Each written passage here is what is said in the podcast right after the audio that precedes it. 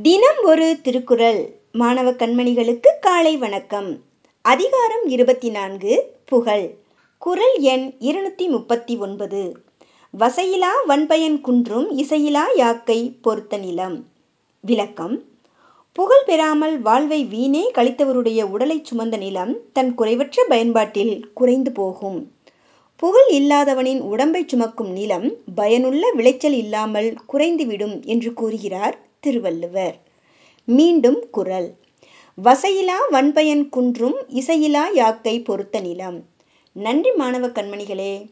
வாழ்க வளமுடன் வாழ்க வையகம். மகிழ்ச்சியாய் இருங்கள்.